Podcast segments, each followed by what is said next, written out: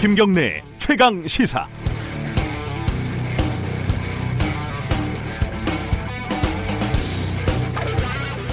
청와대 청원 게시판만 들어가 봐도 참 다양한 민원이 차고 넘칩니다.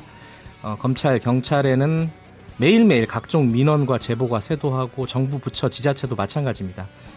물론 상당수는 이른바 민원 전문가들의 취미 활동으로 보이는 것도 있고 황당무계한 민원도 부직 있습니다. 제가 있는 뉴스타파만 해도 어, 내 머릿속을 누군가 감시하고 있다 이런 어이없는 제보가 거의 매일매일 들어오니까요. 이런 민원과 제보를 계속 받다 보면은 매너리즘에 빠지기가 십상입니다. 5월 30일 1시 30분 인천 서구에 수돗물이 이상하다는 첫 번째 민원이 들어왔습니다. 비슷한 민원이 계속 이어졌고요. 피부병, 복통을 호소하기도 했습니다. 하지만 인천시는 이 민원을 진지하게 여기지 않았습니다. 간이 수질 검사를 통해서 문제가 없다. 그러니까 마셔도 된다는 말만 되풀이했습니다. 그리고 19일이 지난 어제 식수로는 권장하지 않는다는 환경부의 조사 결과가 발표가 됐습니다. 100% 인재라는 말도 나왔습니다. 이제 인천 시민들은 인천시를 믿을 수가 없습니다. 문제는 생길 수 있고 사고는 발생할 수 있습니다. 상황을 정확하게 파악하고 대책을 신속하게 마련하면 됩니다. 그게 시스템이고 행정입니다. 하지만 인천시는 5월 30일 첫 민원을 허투루 받았습니다. 시민들의 건강을 챙기는 행정은 없었고 매너리즘만 있었, 매너리즘만 있었습니다. 뒤늦게 담당 공무원들이 직위 해제됐고요. 지자체장에 대한 주민 소환도 추진된다고 합니다. 하지만 호미로 막을 것을 이제는 가래로도 막지 못하게 됐습니다. 자업 자득입니다. 6월 19일 수요일 김경래 최강 시사 시작합니다.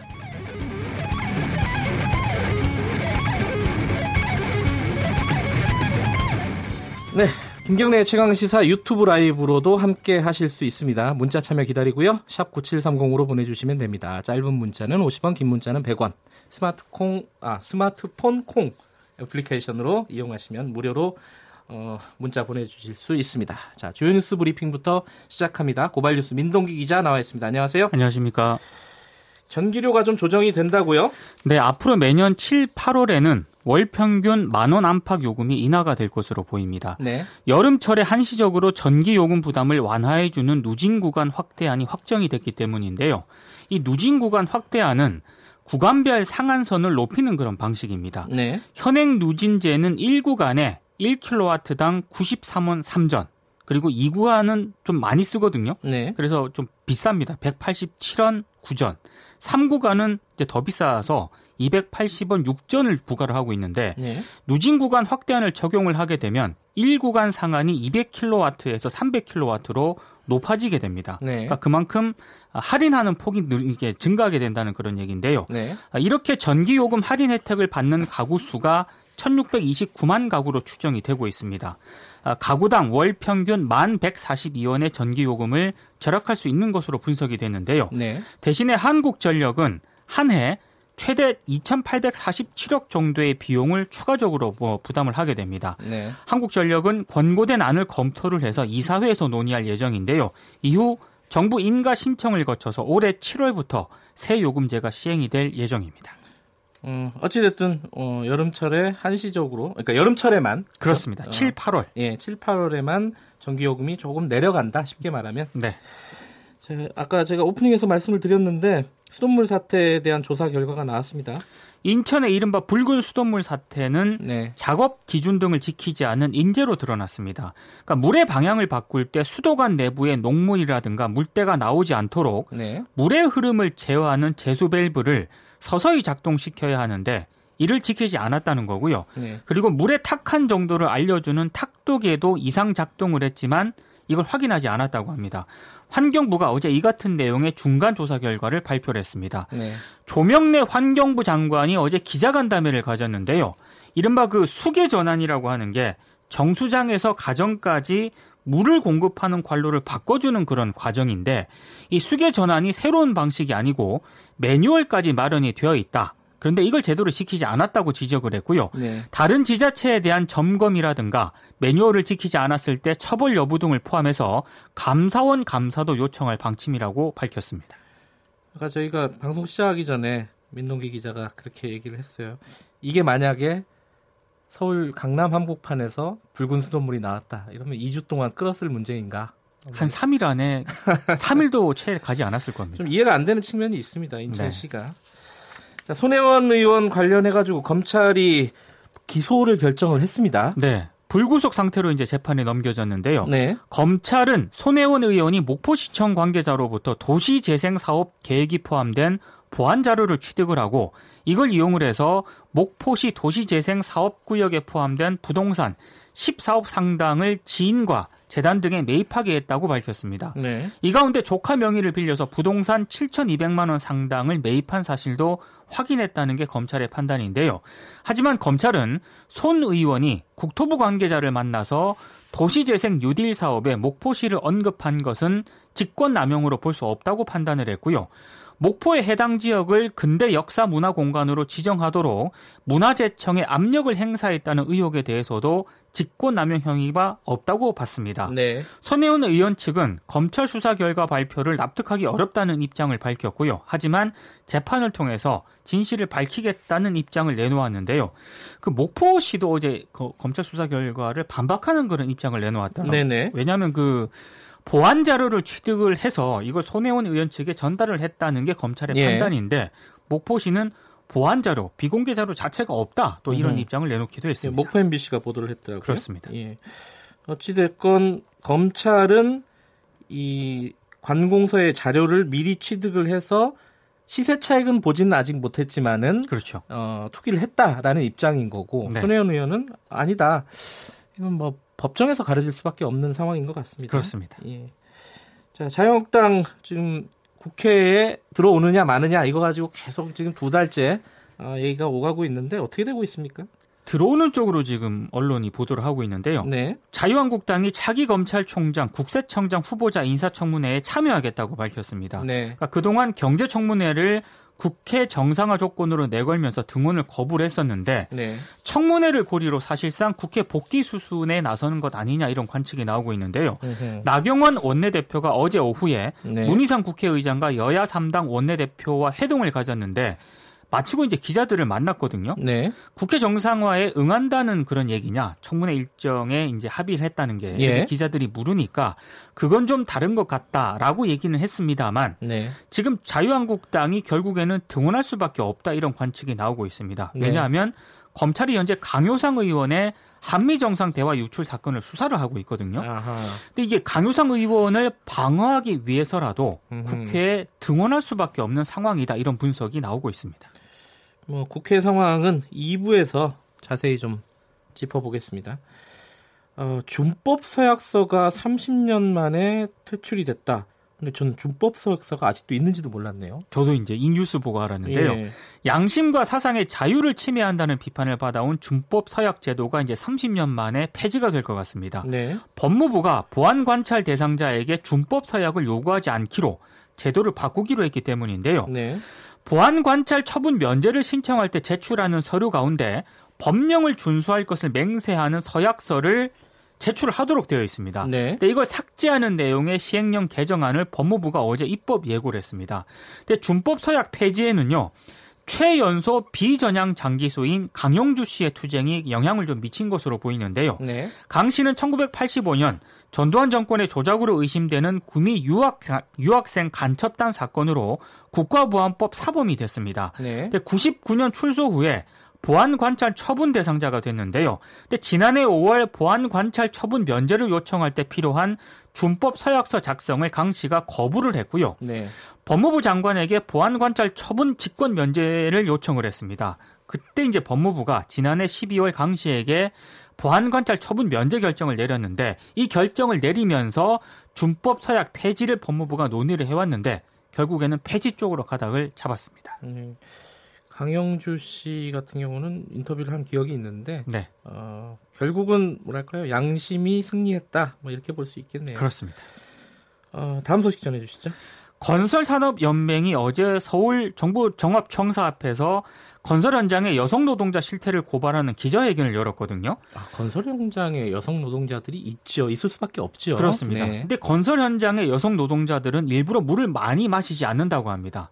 여성용 화장실이 따로 없기 때문인데요. 아하. 그리고 샤워실도 남성 노동자가 주로 사용을 하기 때문에 네. 네, 이런 불편이 좀 있는 것 같습니다. 그리고 탈의실도 변변치 않아서 새벽에 집에서 나올 때부터 작업복 차림으로 나온다고 합니다. 이뿐만이 아니라 뭐 신랑이 뭐 하길래 건설 현장에서 일을 하냐 술 한잔 하자 술자리에는 여자가 있어야 한다 이런 말도 수시로 듣는다고 증언을 했는데요. 성희롱이네요. 그렇습니다. 네. 2016년 기준으로 건설 노동자의 9.5%가 여성인데 편의시설도 열악하고 처우도 열악합니다. 아, 건설산업연맹은 매달 한 번 하는 산업안전보건교육 시간에 성희롱 예방 교육을 의무적으로 해야 한다 이렇게 주장을 하고 있고요. 건설 현장에 여성은 안 된다는 인식을 바로잡기 위한 성인지 교육도 필요하다 이렇게 주장을 하고 음. 있습니다. 건설 현장에 예를 들어 휴게실이라든가 이런 것들이 워낙 열악하기도 한데 네. 어, 여성들은 상대적으로 더 사각지대에 놓여 있군요. 그렇습니다. 오늘 말씀 고맙습니다. 고맙습니다. 주요 뉴스 브리핑 고발뉴스 민동기 기자였고요. 김경래의 최강 시사 듣고 계신 지금 시각은 7시 36분입니다. 김경래의 최강 시사는 여러분의 참여를 기다립니다. 샵 9730으로 문자 메시지를 보내 주세요. 짧은 문자 50원, 긴 문자 100원. 콩으로는 무료로 참여하실 수 있습니다. 네, 6월 달이 어, 북미 관계 그리고 남북 관계, 북핵 문제를 어, 해결하는 어떤 좀 중대한 국면이 되지 않을까라는 관측들이 많습니다. 어, 이벤트들이 많죠. 내일 시진핑 어, 중국 국가주석이 북한을 방문을 합니다. 그리고 월 말에 G20이 열리고요. G20에서 중국, 미국, 한국 다 만나죠. 여기 이제 트럼프 대통령이 끝나고 한국에 오게 되고요. 그 사이에 남북 정상회담이 원포인트로 있을지 없을지 요거는 아직 좀 불확실한 상황이고요. 어쨌든 6월 달 굉장히 뭐랄까요? 어, 중요한 국면이 될 것 같습니다. 일단 내일 어, 시진핑 주석이 북한 방문하는 게 어떤 의미가 있는지 이게 처음이죠. 시진핑 주석이 어, 아니 김정은 위원장 상황에서 이제 북한을 방문하는 게 이게 어떤 의미가 있을지 여러 가지 해석들이 나오고 있는데 중국의 법정 아, 정법대 어, 문희련 교수님 연결해서 관련 얘기 좀 여쭤보겠습니다. 문 교수님 안녕하세요. 네 안녕하십니까. 네 일단 어, 시, 시진핑 주석 자체가 지금 처음인 거죠 북한 가는 게요. 그렇습니다. 예, 이게 뭐 김정은 위원장은 여러 차례 갔지만요 중국에. 네네. 요번에 이제 시 주석이 북한에 방, 어, 가는 것을 결정한데 뭐 어떤 특별한 이유가 있을까요? 어떻게 해석하고 있습니까? 중국에서는? 어, 일단 중국에서는 이번 방북에 그 크게 네 가지 측면에서 큰 의미를 부여를 하고 네 있습니다. 가지나 됩니까? 예, 예. 네네.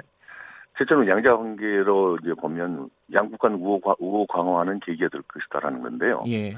그러니까 이제 우선 뭐 이번에 올해가 북중 수교 70주년이지 않습니까? 네. 그러니까 대단히 상징적인 회의고 또 김정은 위원장이 북한을 아 중국을 네 번이나 방문했기 때문에 그에 대한 네. 답방의 성격도 있습니다만은 네. 그동안 그 중국 최고 지도자가 사실 북한을 방문하는 게 14년 만에 처음입니다. 아, 14년이나 그래서- 됐어요? 예. 그렇습니다. 그래서 그동안 단절됐던 최고위급 교류가 이제 이번 방북을 계기로 완전히 정상적으로 회복됐다 하는 걸 의미가 있고요. 네. 그두 번째는 한반도 비핵화와 관련해서 양국 간의 긴밀한 협력을 강조를 하고 있습니다. 네. 아, 그 점에서는 이제 그, 또 다른 이야기가 나오는데요. 다- 뒤에, 뒤에 말씀 좀 드리겠고요. 예. 세 번째로 이제 지금 미국, 이- 미중 무역 전쟁이 격렬하게 진행되는 과정에서 예. 이루어지는 방북이라는 점이 굉장히 큰 의미가 있습니다. 음, 혹시 그 중국이 그동안 자제해왔던 그 북한 카드를 이번에 사용하려는 거 아닌가 네. 하는 점에서 이제 비상한 관심이 쏠리고 있고요. 예. 아, 네 번째 마지막으로는 이제 그 북한이 그 국가적인 정상 국가로서의 정상적인 외교 행위가 네. 차츰 이제 자리를 잡아간다는 의미도 나오고 있는데요. 음흠. 이번에 그 중국 측 발표를 보면 국빈방미라는 외교적 용어를 사- 사용을 하고 있거든요. 네. 과거에는 이게 당대당 교류 차원에서 이루어졌기 때문에 친선 우호 방문이라고 표현을 했- 했습니다. 네. 이번에 이제 이번에 그 국빈 방문이라고 얘기한 것은 아, 국가 간 외교 차원에서 진행되고 있는 방문이라는 것을 강조하는 것으로 보입니다. 그래서 예. 그런 점에서는 네 가지 의미가 있다고 중국 언론들은 평가를 하고 있습니다. 일단 뭐 이 중국이 북한을 방문하는 거는 미국도 그렇고 우리도 그렇고 여러 가지로 이제 촉각을 곤두세울 수밖에 없는데 네네. 미국은요 트럼프 대통령이 어, 중국에 대해서 북한 문제에 좀 개입하지 말라는 식의 어떤 경고를 여러 차례 하지 않았습니까? 근데 이게 네. 그 시진핑 주석이 북한을 방문한다는 것은 어, 트럼프 대통령이 얘기한 이, 이 부분을 정면으로 좀 뭐랄까요? 어, 뭐랄까 정면 대결을 하겠다? 뭐 이런 느낌이에요. 이게 어떻게 봐야 될까요, 이거? 그 사실 이제 미국도 그렇고 중국도 그렇고 네. 그 미중 양자 간에 지금 진행되고 있는 무역 전쟁에 네. 그 한반도 비핵화 문제, 특히 북한을 연계시키는 걸 굉장히 극히 자제해 왔습니다. 네. 특히 이제 미국은 중국이 그 카드를 사용하지 말라고 여러 살 경고도 했고요. 예. 그러면 그럼에도 불구하고 지금 시, 시 주석이 이 북한 카드를 만지작거리고 있다는 그런 음, 관심을 받는 것은 그 북한 카드라는 것은 두 가지 측면에서 우리가 볼 수가 있습니다. 하나는 네. 이 비핵화가 잘 되도록 도와주는 카드가 하나 있을 거고요. 예. 또 하나는 이걸 완전히 비핵화를 회방 놓는 카드가 예, 있을 예. 건데요. 예. 지금 중국이 방점을 찍고 있는 것은 긍정적인 역할에서의 이른바 방점입니다. 그래서 아하. 이제 중국, 아, 미국이 우리, 우리한테 미중 무역 전쟁에서 우리를 공평하게 대를 해준다면 네. 우리도 어, 미국이 주도하고 있는 지금 한반도 비핵화 프로세스를 적극 돕겠다. 음흠. 그래서 이번에 가면, 가는 목적 중에 하나는 이른바 이제 송타오 그 대외 연락부장이 직접 이야기를 한 것처럼 네. 한반도 문제의 정치적 해결에 새로운 진전을 이루, 이룰 것이다라고 예고를 하고 가, 거든요 예. 그, 그 새로운 진전이라는 것은 그 다시 말하면 이제 3차 북미 정상회담의 성사를 위해서 중국이 일조를 하겠다는 얘기를 하고, 하고 있는 건데요. 네. 그래서 일단 그 이 한반도 문제를 통해서 어, 미중 무역 전쟁, 미, 미중 무역 분쟁에 있어서의 그 중국의 유리한 이치를 선점하려는 거 아닌가. 네. 이런 이런 해석들이 많습니다. 아하. 그러니까 지금 중국의 어, 시진핑이 북한에 방문하는 게 양날의 검이다 이런 취지 취지로 말씀하신 거잖아요. 네, 그런 그런 측면도 있지만 저, 저는 개인적으로는요. 예. 그 중국의 중국은 사실 돌다리도 두드려보고 건너가는 굉장히 안전 안전 여기를 선, 선호를 하는데요. 네.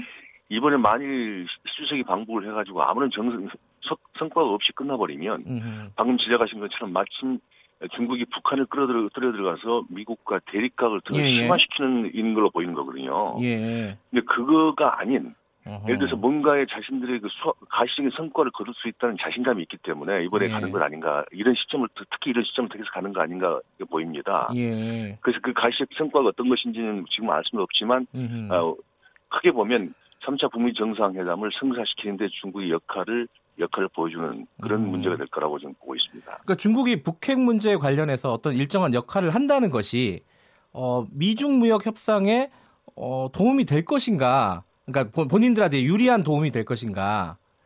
이 부분이 좀 헷갈리긴 해요. 그렇습니다. 그래서 이제 그 지금 방금 지적하신 것처럼 네. 과연 북, 중국이 북핵 문제에 있어서의 적극적인 역할이라는 게 예. 미중 무역 분쟁을 타결하는데 영향력을 결정적인 변수로 작용하느냐. 네. 이 문제는 사실 이제 안, 그 그렇지 않다고 보는 시각들도 있고요. 그러니까요. 예. 반면에 이제 이게 그 어느 정도 영향력을 미치, 영향을 미칠 것이라고 이제 주장하는 사람들도 있는데요. 네. 그, 그 근거는 우리가 2년 전으로 거슬러 올라갑니다. 그러면 그, 그 트럼프 대통령이 처음 이제 취임하자마자 첫 번째 했던 정상회담이 예. 그러니까 말하라고 말하라고 해서 했던 이른바 시주, 시주석과의 그 정상회담이었거든요. 예. 그러니까 그 당시에 이제 2017년 17년 상황이었는데요. 그 당시에 이제 시주 트럼프 대통령이 뭐라고 제의를 하냐면, 예. 어, 만일 우리 우리는 중국과의 무역 무역 적자라 무역 적자라는 큰 문제가 갖고 있는데, 예. 만일 중국이 북한 문제 해결에 적극 도와 나서서 도와준다면, 우리는 음. 그 무역 분쟁의 문제를 잠시 후에 덮어둘 용의가 있다라고 그때 제안을 한 적이 있습니다. 아하. 그래서 이제 중국 입장에 보면 이 무역 분쟁과 북한 한반도 비핵화 문제가 문제가 트럼프 대통령 입장에서 보면 이게 등가가 아닌가 음흠. 이렇게 좀 보고 있기 때문에 네. 그래서 이, 이 자체가 하나의 큰 영향을 좀 내심 미치셨으면 하고 지금 바라는 것도 사실 중국의 속내이기도 합니다. 예. 근데 한편에서는 또 그런 얘기도 있습니다. 이 지금 홍콩에서 굉장한 시위가 벌어지고 있지 않습니까? 국제적인 네. 시선이 홍콩에 굉장히 많이 쏠려 있는데 이 부분 시각을 시선을 좀 돌릴 수 있는 어떤 계기를 마련하는 그런 차원도 고려되지 않았을까라는 어떤 해석도 있는데 어떻게 보시나요? 어, 저도 동의합니다. 왜냐하면 예. 지금 중국이 이렇게 홍콩의 사태가 이렇게까지 확산되리라고는 예상할, 예상을 못했거든요. 예. 그래서 이게 굉장히 이제 자신, 자신들의 그 생각 했던 것 이상으로 넘어가고, 네. 그리고 이, 이 사태가 거침없이 확산되는 그런 분위기가 포착이 되면서 네. 사실상 이 방북 결정이 지난주 그 시진핑 주석이 중앙아시아 중앙아시아의 회담에 참석하면서 가면서 갑자기 그렇게 결정된 것 같아요. 네. 그러니까 그때를 보면 바로 이제 홍콩에서 시위 사태가 갈수록 확산되는 그런 확대되고 있는 그런 상황이었기 때문에 네. 어떤 국제적인 이 집중된 시선을 갖다가 이게 돌리는 유효한 카드로 북한 카드를 지금 사용한 거 아니냐 하는 예. 지적도 사실 나오고 있습니다. 근데 우리 입장에서는요. 어, 물론 이제 시진핑 주석의 북한 방문에 대해서 사전에 중국과 협의가 있었다라는 취지의 그 청와대 설명은 있었지만은 북한이 중재자로서의 역할을 우리 쪽 대한민국을 선택을 하는 게 아니라 중국을 선택하는 이런 그 우리가 좀 패싱되는 요새 말로 해서요. 뭐 그런 어떤 우려도 어, 있는 것 같습니다. 이 부분 좀 어떻게 해석해야 될지 좀 걱정입니다. 분명히 분명히 그런 메시 지금 경고의 메시지가 있는 건 사실입니다. 그러니까 네. 지금 그동안 한국이 중재를 하고 북한과 미국이 직접 담판을 하는 그런 구도였지 않습니까? 예. 이번에 이제 시주석을 끼어, 끼어드린다는 것은 다시 말하면 그 한국의 역할을 예. 중국이 대체한다는 것을 지금 보여주는 건데요. 그래서 우리 한국 정부에게 보내는 경고의 메시지로 이런 보입니다. 그러니까 예. 지금 미국의 입장만 계속 한국이 듣지 말 듣지 말고 네. 북한 편을 적극 돌아오고 했더니 너희들 그러지 않, 않지 않았느냐. 그러니까 예. 이번 우리가 이런 상황이 계속되면 그 역할을 중국으로 돌릴 수 있다는 경고의 음. 메시지가 분명히 있는 것으로 보입니다. 네. 다만 과연 북한이 그런 선택을 하게 될 것인가 하는 것은 이제 여러 가지 의견이 엇갈리는데요. 네. 비근한 예로 이제 작년 그 10월에 있었던 그 북중 북한 중국 러시아 3국 3개국 외무 차원 회담을 우리가 좀 음, 되돌아볼 필요가 예. 있습니다. 그 당시에 그 최선희 부부장이 이제 그 북한 대표로 참석을 했는데요. 네. 거기에서 중국과 러시아, 가 공동으로 이 한반도 문제, 비핵화 문제를 해결을 하기 위해서 3자 구도가 아닌 6자 회담으로 다시 복귀하자는 이야기를 강력하게 제, 요구를 합니다. 네. 그때 이른바 최선희 부부장의 그 답변이나 답변은 6자 회담은 한반도 비핵화를 실현하는 데서 실패한 회담으로 우리는 규정하고 있다라고 분명한 음. 것을 봤고요. 네. 그래서 지금 우리는 한국이 중재하고 북한과 미국이 직접 담판하는 이런 네. 현재의 3자 구도를 선호한다. 음. 그리고 분명한 이야기를 했거든요. 네. 물론 그 이후에 지금 하노이 회담이라는 그 회담 결렬이라는 상황 변화가 있긴 하지만 네. 북한 입장에서 이게 여러 사람이 끼어드는 것, 특히 중국이 끼어들어서 과연 어 그 북한의 입장을 대변해 줄까 네. 하는 점에서는 판단이 다를 수가 있습니다. 예. 그래서 과연 이게 음. 앞으로 계속 그렇게 될 것인가는 좀 두고 봐야 될 것 같습니다. 그러니까 총론적으로 볼 때요, 어, 이 중국이 이 북핵 문제에 적극적으로 개입을 하면서 일이 상황이 변수가 그리고 방정식이 더 복잡해지는 것이냐 아니면은 지금 교착 국면이 돌파가 되는 어떤 국면을 맞이하는 것이냐 이 양쪽으로 바라보는 시선이 있는데 교수님은 총론적으로 볼 때 어떻게 평가하십니까? 저는 두 가지 측면이 다 지금 있어 보이는데요. 네네. 일, 단은 지금 우선 음, 김정은 위원장의 변화가 우리가 감지가 되지 않습니까? 네. 트럼프 대통령의 그 신서, 친서 정치를 재개를 했고, 네. 그리고 이유 여사의 장례식에 조화와 조문을 보냈고, 예. 그, 그러면서 인바 이 중국을 통해서 미국의 새로운 메시지를 지금 보내려 하는 거 아닙니까? 네. 그런 그런 걸 보면 결국 결과적으로 그러니까 중국을 의 역할을 부각을 시켜주면서 인바 지금 교착 상태에 빠진 한반도 비핵화, 비핵화 프로세스에 예. 모멘텀을 제공하는 두 가지 예. 측면이 다 동시에 음. 있다고 보여지는데요. 예. 다만 이게 이 자체가 이제 새로운 포맷으로 예. 그러니까 중국이 중국이 중재하고 북한과 미국이 담판하는 그런 이런 새로운 포맷으로 할 것인지 예. 아니면 과거의 포맷으로 할 것인지 좀 지켜볼 필요가 있다고 봅니다. 그런데 그 지금 남북 정상회담 뭐 원 포인트라도 어, G20 전에 좀 할 수 있는 거 아니냐라는 약간의 바람이 있었는데 요번에 그 시진핑 주석 방북으로 요거는 좀 사실 물리적으로 좀 어려운 거 아니냐 이런 해석도 있습니다. 어떻습니까? 네, 그렇, 그렇습니다. 그러니까 너무 일정이 촉박하잖아요. 네.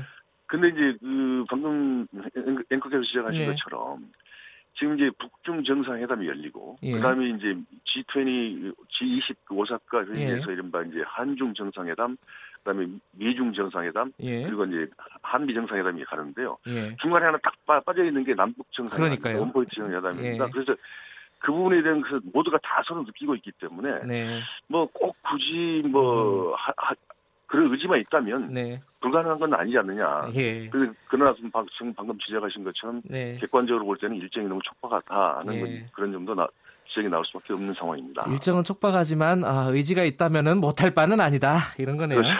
예. 네, 저는 그렇게 보입니다. 네. 알겠습니다. 이 6월달 한 달은 좀 긴장하고 지켜봐야 될 것 같습니다. 오늘 어, 아침 일찍 고맙습니다. 네, 감사합니다. 예, 중국 정법대 문일현 교수님이었습니다.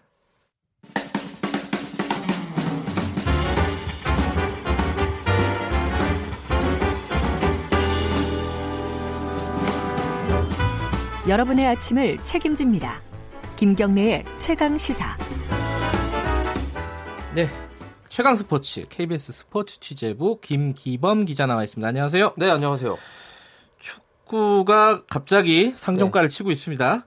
어, 다른 종목들하고 좀 희비가 엇갈린다면서요? 자, 야구 축구가 희비 쌍곡선을 그리고 있는데요. 네. 자, 프로야구 K리그 관중 어제 발표가 됐는데요. 네. 작년보다 53%가 늘었습니다. 어, 절반이 그래요? 늘었어요. 어허. 그 이번 올해 저기 돌풍을 일으켰던 대구 FC 같은 예. 경우에는 관중 증가율이 159%인데요. 이거 엄청난 두 배가 넘게 예, 늘었다. 예, 전례를 찾아볼 수 없는 예. 관중 증가고 여러 가지 작년에 월드컵에서 우리가 러시아 월드컵에서 손흥민 선수 등의 활약이 좋았고 음. 아시안 게임, 아시안컵 이런 어떤 좀 축구 굵직한 경기들이 요 K리그 흥행에 좀 긍정적인 요소. 그리고 최근에는 음. 이제 U20 월드컵에서 준우승까지 하면서 예. 앞으로 흥행이 더 탄력을 더 받을 것 같거든요. 음. 이 선수들이 출전하게 되는 경기를 아, 보러 가기 그러네요. 위해서. 음. 요 축구가 올라간 반면에요. 예. 자, 국민 스포츠라고 불릴 수 있는 야구가 약간 위기설이 돌고 있는데 그래요? 작년보다 같은 기간 지금 32만 명이 줄어들었는데요. 지금 자, 지난주에 발표된 게 404만 명 네. 총 관중 수. 에서 372만 명으로 줄었어요. 아하. 네, 작년과 비교해서요. 네, 예. 32만 명의 하락. 그래서 이렇게 되면은 800만 관중 시대를 연지가 한 3년 됐는데요. 올해는 800만 관중이 안 될 것 같다라는 분석이 그래요? 예, 나오고 있습니다. 천만 간다 막 이런 얘기 처음 처음에 좀 있었는데 올해 목표가 한 870만 예. 정도 됐는데요. 요 수치는 달성이 사실상 어렵고요. 음흠. 800만 관중도 지금 사실상 어렵다고 보고 있습니다. 예. 작년에 807만이었고 재작년에 840만이었는데요. 지금 점점점 관중은 조금씩 줄고 있는 아하. 그런 추세라고 보면 되고요. 왜 그런 거죠? 자, 엘롯기라고 불리는 그 흥행 군단이 있습니다. LG, LG 롯데, 기아. 기아. 그 중에서 LG는 올 시즌 지금 3위를 달리고 있지만 네. 롯데 기아가 꼴찌와 꼴찌에서 두 번째를 하고 있는 아하. 그런 상황이고 네. 기아 같은 경우에 21%나 관중이 줄었고 네. 롯데도 13%. 여기서 특이할 만한 점은요. LG가 지금 성적이 좋은 편인데요. LG도 16%가 뚫었어요. 그래요? 성적이 잘 나오고 있음에도 관중이 줄고 있는 거는 그 흥행 전체적인 이상 신호로 음. 받아들여야 됩니다. 왜냐하면 이제 LG 팬들도 있지만 LG와의 경기에서 원정 팬들이 있잖아요. 네. 예를 들어서 LG와 기아가 맞붙었을 그렇죠, 때 그렇죠. 기아 팬들이 안 온다는 거죠. 이런 음. 총체적인 문제가 생겨서 그리고 지금 시즌 초반부터 제일 걱정했던 부분이 5강 오약 이라는 그 음. 구도예요. 음. 10개 구단이 5개 팀은 강하고 5개 팀이 약하면 이게 승부가 뻔할 아, 뻔짜가 되기 때문에 명확하다. 관중 유입이 잘 안 됩니다. 근데 그 그렇죠. 구도가 지금 점점 굳어지고 있는 상황이어서 음흠. 이 5강 5약 구조 거기에다가 스타 부재도 한몫하는 것 같습니다. 그래요. 잘하는 선수들이 지금 올스타 투표 진행 중인데요. LG의 김현수 선수가 물론 잘하긴 했습니다만 약간 좀 과거의 스타가 지금 1위를 음. 달리고 있다는 점에서 새로운 얼굴, 새로운 음. 신인들의 발굴에 지금 KBO 리그 전체가 음. 실패하고 있지 않느냐. 이런 얘기가 나오고 있고 예. 어제 그래서 9위 하나와 10위 롯데의 경기가 있었는데요. 롯데가 지금 탈골질 해야 되기 때문에 무사말루 상황에서 스퀴즈 번트를 냈더라고요. 절박한 승리에 대한 어떤 집념을 읽을 수도 있는 한 단면인데 고등학교 야구 아니에요? 네, 그만큼 롯데가 지금 성적 부진이 굉장히 심각한 상황이고 예. 기아 역시 마찬가지고 그리고 한화도 사실은 예전에 김성근 감독이 한화 감독 맡은 이후로 굉장히 인기가 올라가서 예. 그 인기 구단이 됐었는데 최근에 성적이 부진해서 지금 이 세 구단이 흥행 어떤 좀 침체에 가장 큰 요인이 되고 있습니다. 네. 어, 지금 성폭력 사태가 스포츠계 네. 굉장히 이어졌었잖아요. 연초부터요. 예. 네. 근데 뭐 그, 그거 관련된 대책이 마련됐는데 이게 논란이 많다면서요? 그렇습니다. 그 성폭력 사태 때문에 그 정부에서 민관 합동 기구인 스포츠 혁신 위원회를 꾸렸는데요. 네. 거기서 이제 혁신 권고안이 나왔는데 체육계가 이를 받아들일 수 없다고 주장하고 있어서 굉장히 큰 논란이 되고 있습니다. 네. 이 성폭력 사태 이후에 그 스포츠 혁신위원회가 2차 권고안을 만들었는데 이게 좀 민감한 내용이 많이 있었어요. 합숙 훈련 폐지, 소년체전 개편, 주중 대회 금지 이런 좀 민감한 음. 사안들이 좀 많이 담겨 있었거든요. 그래서 이에 대해서 체육계는 엘리트 체육 주기기다 이렇게 좀 반발하고 있는데 특히 주중 대회를 금지해 버리면 이게 이제 학생들의 학습권을 보장하기 예. 위한 건데요. 주중 대회를 금지해 버리고 주말에만 다 몰아버리면은 예를 들어서 복싱 같은 경우에는 체중 감량이나 이런 거를 일주일에 한 번 해야 되느냐 뭐 이런 반론도 있고 그리고 주중에는 공부하고 주말에 시합 뛰어버리면 도대체 학생 선수들은 언제 쉬냐 인권의 문제다 이런 반발도 있는데요. 앞으로 좀 이 부분에 대해서는 정부와 예. 체육계가 잘 협력을 해야 될 필요가 있을 것 같습니다. 예, 균형을 좀 잘 맞춰야 되겠죠. 네, 자, 고맙습니다. 고맙습니다. KBS 스포츠 취재부 김기범 기자였고요. 김경래 최강시사 1부는 여기까지 하겠습니다. 잠시 후에 뉴스 듣고 8시 5분에 돌아옵니다.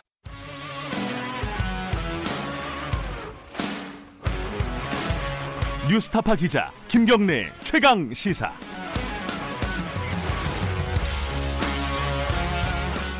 네, 김경래 최강 시사 2부 시작하겠습니다. 2부에서는 정치권 소식 좀 알아보겠습니다. 아, 먼저요. 오늘은 더불어민주당 쪽 연결해 봅니다. 어제 자유한국당에 이어서요. 어, 국회가 과연 어, 어떻게 될 것인지 지금 뭐 문을 열고 출발했다. 이른바 개문 발차를 했죠. 그 자유한국당을 빼고요. 그런데 지금 여러 가지 다른 것들이 좀 생기고 있는 것 같습니다. 인사청문회 관련해 가지고 어 자유한국당이 참여하기로 했고요. 근데 이게 또 국회 정상은 또 아니라고 하고요. 이 부분을 어떻게 해석해야 될지도 좀 궁금하고요. 그리고 어 지금 문희상 국회의장이 경제 원탁 회의를 제안을 했는데 이게 또 새로운 돌파구가 될 수도 있을 것 같습니다. 어, 이제 자유한국당에서는 경제 청문회를 제안을 하지 않았습니까? 근데 이게 이런 식으로 또 어, 돌파구가 생기지 않을까라는 생각도 들고요. 여러 가지 어, 양쪽 당의 입장을 좀 들어볼 필요가 있는데 지금 연결을 하려고 그랬는데 연결이 안 됐다고 합니다. 전화가 잘 안 되는 모양이네요. 어, 잠깐 제가 좀 시간을 끌어야겠습니다. 어제 어, 제가 오프닝 멘트에서 그 얘기를 했습니다. 그 검찰 관련해 가지고요. 음, 윤석열 총 어, 검찰총장이 지명이 된 부분을 가지고 이제 뭐 20명이 옷을 벗는다, 80명이 옷을 벗는다. 이게 참 말이 안 되는 상황이다. 다른 조직에서 생각해 보면은 검찰이라는 조직이 이런 얘기를 했는데 어, 그 얘기를 가장 많이 하는 곳이 언론이다. 그래서 언론이 보다, 보도를 좀 똑바로 해줬으면 좋겠다라는 어, 의견을 양성구 청취자분이 보내주셨네요. 맞는 말씀이십니다. 자, 연결이 됐다고 합니다. 더불어민주당 이원욱 원내 수석 부대표 연결돼 있습니다. 안녕하세요. 네, 안녕하세요. 깜짝 놀랐습니다. 연결이 안 돼가지고. 네, 죄송합니다. 아닙니다. 자, 어제 보니까 이해찬 대표가요. 네. 평생 만들 사리를 다 만든 것 같다, 최근에. 네. 뭐, 농담 삼아, 농반, 진반, 이렇게 얘기를 했는데, 어, 사리가 많이 만들어졌나요? 어떻게 되고 있습니까, 지금? 어제 회동도, 원내대표 회동도 잘 안 됐다는 보도도 있고요. 뭔가 실마리는 있다라는 보도도 있고, 어떻게 해석해야 될지 좀 난감합니다. 그러게요. 사리가 많이 만들어진 것 같습니다. 이인영 대표 5월 8일 날 이인영 대표가 출범을 했는데요. 네. 그러고 나가지고 벌써 40 오늘이 며칠 한 45일여가 지나면서 어, 끊임없이 그 원내를 정상화하기 위해서 국회를 정상화하기 위해서 노력을 했는데 네. 아직까지도 제대로 어, 정상하지 못하고 반쪽 출범하게 됐죠. 네. 그, 그 와중에서 뭐 추경안 그다음에 어, 민생 입법 뭐 해야 될 일들은 산적한데 국회는 정상화 되지 못하고 국회가 어, 발목만 잡고 있는 것으로 국민한테 지탄을 받고 있는 국회가 돼버렸으니 얼마나 많은 사리가 쌓였겠습니까? 뭐 그런 의미였던 것 같습니다. 그런데요, 어, 네. 예, 그 제가 어 뭐랄까 SNS 잠깐 보다 보니까 네. 옆에 방송국 있잖아요, CBS 네. 김현정의 뉴스쇼에 조경태 예. 한나라당 아 자유한국당 의원이 나와가지고 네. 이렇게 얘기를 했대요. 그 더불어민주당이 자유한국당에 북한에 쏟는 정성의 반이라도 서, 어, 쏟아갖고 설득을 하면 일이 잘 풀릴 거다 이렇게 얘기를 했습니다. 어 이거 어떻게 생각하십니까? 그뭐그 바깥에 계신 분은 사실은 그러니까 협상 테이블에 앉아 계시지 않으신 분은 네. 뭐 아무것도 안 했다고 생각할지 모르겠지만 네. 40일 40일이 넘는 기간 동안 놀고 있었겠습니까? 음. 하루에도 수, 어, 수차례씩 접촉하고 네. 만나고 네. 뭐 그, 오신환 대표가 어, 옆에서 중재 노력을 계속 해왔는데요. 예. 그오 대표의 중재 노력을 보면은 사실 옆에서 봤을 때도 안타깝고 눈물 겪기까지 했, 거든요 그러니까 그 놀고 있었거나 정성을 기울이지 않았다거나 이런 거는 정말 어불성설이죠. 집권 여당이 뭐 해야 될 일들이 산적한데 놀고 있었겠습니까? 어마어마한 예. 그, 노력을 기울였고요. 제가 나경원 대표님한테 처음 찾아뵀을 때 네. 오늘 인사 인사드리러 갔을 때 네. 오늘 대표님 책상에다가 제 쓸개 빼놓고 갑니다 이렇게도 말씀을 드렸던 적이 있었습니다. 음. 그 지금 자유한국당에서 경제청문회 조건을 걸었습니다. 네. 이거 받자고 하는 얘기가 뭐 다른 당에서 나오고 있습니다. 민주평화당도 그렇고 바른미래당에서 일부는 또 경제청문회 수용할 수 있는 거 아니냐 이렇게 네. 얘기가 나오고 있는데 더불어민주당 입장은 뭐죠? 어 경제청문회 얼마든지 해볼 수 있는 문제인데요. 네. 문제는 이것이 그러니까 어 정쟁의 수단으로 쓰여서는 안 된다라고 하는 겁니다. 음흠. 지금 어, 6월 16일 날 최종적으로 그 나경원 대표 예, 나경원 대표님께서 네. 기자회견을 하시면서 경제 청문회 말씀을 이제 아주 그 언론에다가 크게 네. 말씀을 하셨는데 네. 그 말씀하실 때의 내용은 경제 청문회를 먼저 하고 네. 그 상황을 지켜본 이후에 어 나중에 추경안을 처리를 하자 네. 이런 내용이었거든요. 네. 그러니까 전제 조건 그 추경안 처리의 전제 조건으로서의 음. 경제 청문회 그거는 사실상 정쟁화의 음. 도구로 사, 용하겠다라고 하는 판단을 하게 된 거고 그그 네. 그, 그 말씀을 들은 그 듣고 나서 읽고 나서 어 바른미래당의 오신환 대표가 결국 단독 소집을 결정하게 됩니다. 아마 음. 거기에 어, 모든 것이 함의돼 함의가 포함되어 있다라고 생각이 음. 됩니다. 그러니까 아, 이제 더 이상 어, 이 국회를 열 생각이 어, 자유한국당에서는 없구나라고 판단하시게 되고 예. 어, 그래서 오신환 대표가 유성엽 대표, 어, 정의당의 윤수아 대표와 함께 그 국회 소집 요구서를 내게 된 거겠죠. 예.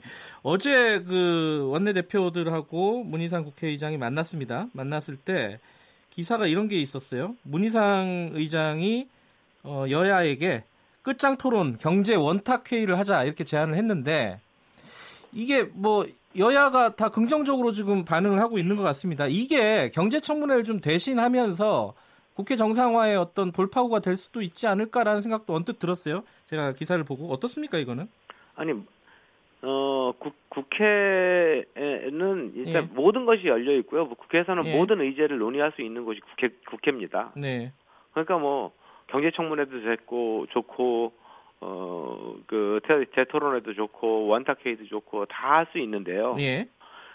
다만 국회의가 당연히 열려야 된다라고 하는 거를 그런 걸 꼬투리를 잡고 음. 조건을 걸지는 말아야 된다라고 하는 말씀이세요. 아, 그러니까 예. 2월, 4월, 6월 국회는 예. 국회법에 의무적으로 열게 되어 있습니다. 네. 근데 이거 안 하면 국회를 열겠다 라고 하는 게 지금 바른미래당의 태도거든요. 아, 자유한국당 말고요? 아, 자, 자 아. 자유한국당의 태도. 예, 예, 예. 큰일 날 뻔했습니다. 일단 국회를 예. 열어놓고, 예. 국회를 열어놓고 그 이후에 어, 정상적인 의사 의사일정을 진행을 하면서 예. 거기서 어 뭐 토론회든 경제청문회든 모든 거 할 수 있다라고 생각이 됩니다. 그러면은 그러니까 네. 이 원탁 회의가 됐든 경제청문회가 됐든 할 수는 있지만 전제 조건은 안 된다 이런 말씀이시네요. 네, 정리하면. 네, 네. 그러니까 국회 열고 할 거 하면서 하자 이런 네, 뜻으로 네, 받아들이면 네. 되겠습니까? 예, 예. 알겠습니다. 그러면요, 이 지금 어 지금 문제가 청문 인사 청문회들이 예정돼 있지 않아요? 그 네, 네. 뭐 국세청장도 그렇고 검찰총장도 해야 되고요. 요거는 요거대로 가는 겁니까? 어떻습니까? 그러게요. 그러니까 뭐 어, 자유한국당 반응을 보면 네. 뭐 인사청문회만 먼저 거기는 어, 들어오고 나머지는 안 하겠다 뭐 이런 말씀들이 이제 좀 흘러나오고 있는데요. 예. 사실은 그거는 아까도 조금 아까도 말씀드렸듯이 그 당감만 빼먹겠다. 음흠. 내가 필요한 한 거 내가 내가 유리한 것만 해먹고 나머지는 안 하겠다 이런 거나 다름없거든요. 네. 참 참으로 어처구니 없는 일이죠. 아마 그렇게 하면 국민 비난이 아마 굉장히 거세질 거라고 저는 생각합니다. 그러니까 음. 추경안 도처리 국회를 일단 빨리 열고 네. 정상적으로 의사일정 잡고 시정연설 듣고 그리고 지금 예결특위라든가 뭐 상임위원장 이런 것들도 지금 바꿔야 되고요. 네. 아직까지 이인영 원내대표가 어, 아까 뽑힌 지 어, 시 45일여가 어, 다가오고 있는데 예. 지금 현재 국회 운영위원장이 전임 음, 원내대표인 홍영표 의원이 운영위원장 자리를 맡고 있습니다. 네네. 그러니까 운영위원회 한 번도 열지 못해서 음. 운영위원장도 교체하지 못하고 있는 이런 상황. 예. 이 상황이 지금 국회거든요. 그거 그거 원인을 만들어낸 게 자유한국당이고 여태까지 모든 조건을 가면서 이거 해주면 국회 들어갈게, 이거 해주면 국회 들어갈게 이런 것들은 네. 더 이상 안 된다. 음. 그러니까 어, 그 인사청문회도 좋다. 되게 당연히 하셔야죠. 예. 인사청문회 들어와가지고 하고 뭐 다른 국회 일 정도 그 예산안 심의도 하고 법안 심의도 하고 당연히 해야 되는데 당가만 빼먹겠다 이런 것들은 참 어처구니 없는 일이라고 생각이 됩니다. 그래도 이게 인사청문회 같이 하면서 국회가 좀 정상화되는 어떤 계기가 될 수 있다면 그것도 또 좋은 거 아닌가라는 네. 생각도 들어요. 들기는. 물론입니다. 네. 아, 네. 그 구체적으로요. 어, 네. 추경 얘기 잠깐 해보면요. 네.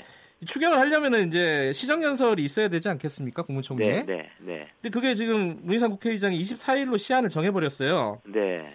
이게 여야 협의 없이 이렇게 갈 수 있는 겁니까? 시정연설? 아, 네, 법, 그 국회법에 따라 가지고 어, 국회법은 일단 어, 그 교수단체 대표들이 모여서 의사일정을 합의하는 게 가장 우선되어 예. 있고요. 예. 그 우선 의사일정 합의가 정 불가능할 경우가 있지 않습니까? 예. 이번 같은 경우가 그런 경우인데 예. 그런 경우에는 의장이 본회의를 소집할 수 있습니다. 음흠. 그래서 의장 문희상 의장께서 본회의를 소집을 한다면은 국무총리가 나와가지고 시정연설을 할 수 있게 되는 거죠. 그러니까 네. 합의가 협... 없어. 예. 지금 24일까지 안 된다면은 강행할 수도 있다 이런 말씀이신 거네요. 네. 그래서 민주당에서는 20일 내에 해보자고 그리고 바른 바른미래당에서도 20일 날 해보자고. 음. 뭐 이제 애초에 소집 요구서를 낼 때 바른미래당 어, 오신환 대표, 그 민평당 예. 유상엽 대표, 정의당 어, 그, 어, 윤사 대표가 소집 요구서를 낼 때 20일 날그 예. 본회의를 예. 열자라고 해서 예. 이제 소집 요구서를 냈거든요. 예. 근데 이제 그것이 빨리 이루어지면은 여야가 협상이 이루어진다라고 하면 하면은 제일 좋겠죠. 근데 이제 협상이 이루어지지 않을 가능성도 대비해서 예. 어, 협상 빨리 해라. 그렇지 않으면은 24일 날 하겠다 이런 말씀을 문희상 예. 의장께서 하신 겁니다. 그러니까 시정 연설은 가능하다 하더라도요. 근데 예결특위가 열려야지 이게 추경이 통과가 되잖아요. 열 수가 네. 없잖아요. 위원장이 자유한국당인데. 네, 네. 위원장도 없는 상황입니다 지금. 예, 그러니까 그러면 지금 현실적으로 국회를 연다고 해서 할 수 있는 거는 없다 이렇게 볼 수 있겠네요. 아니 어, 예산안 심의지 못하지만 예. 사실상 상임위에서 묵혀 있는 법안이라든가. 예.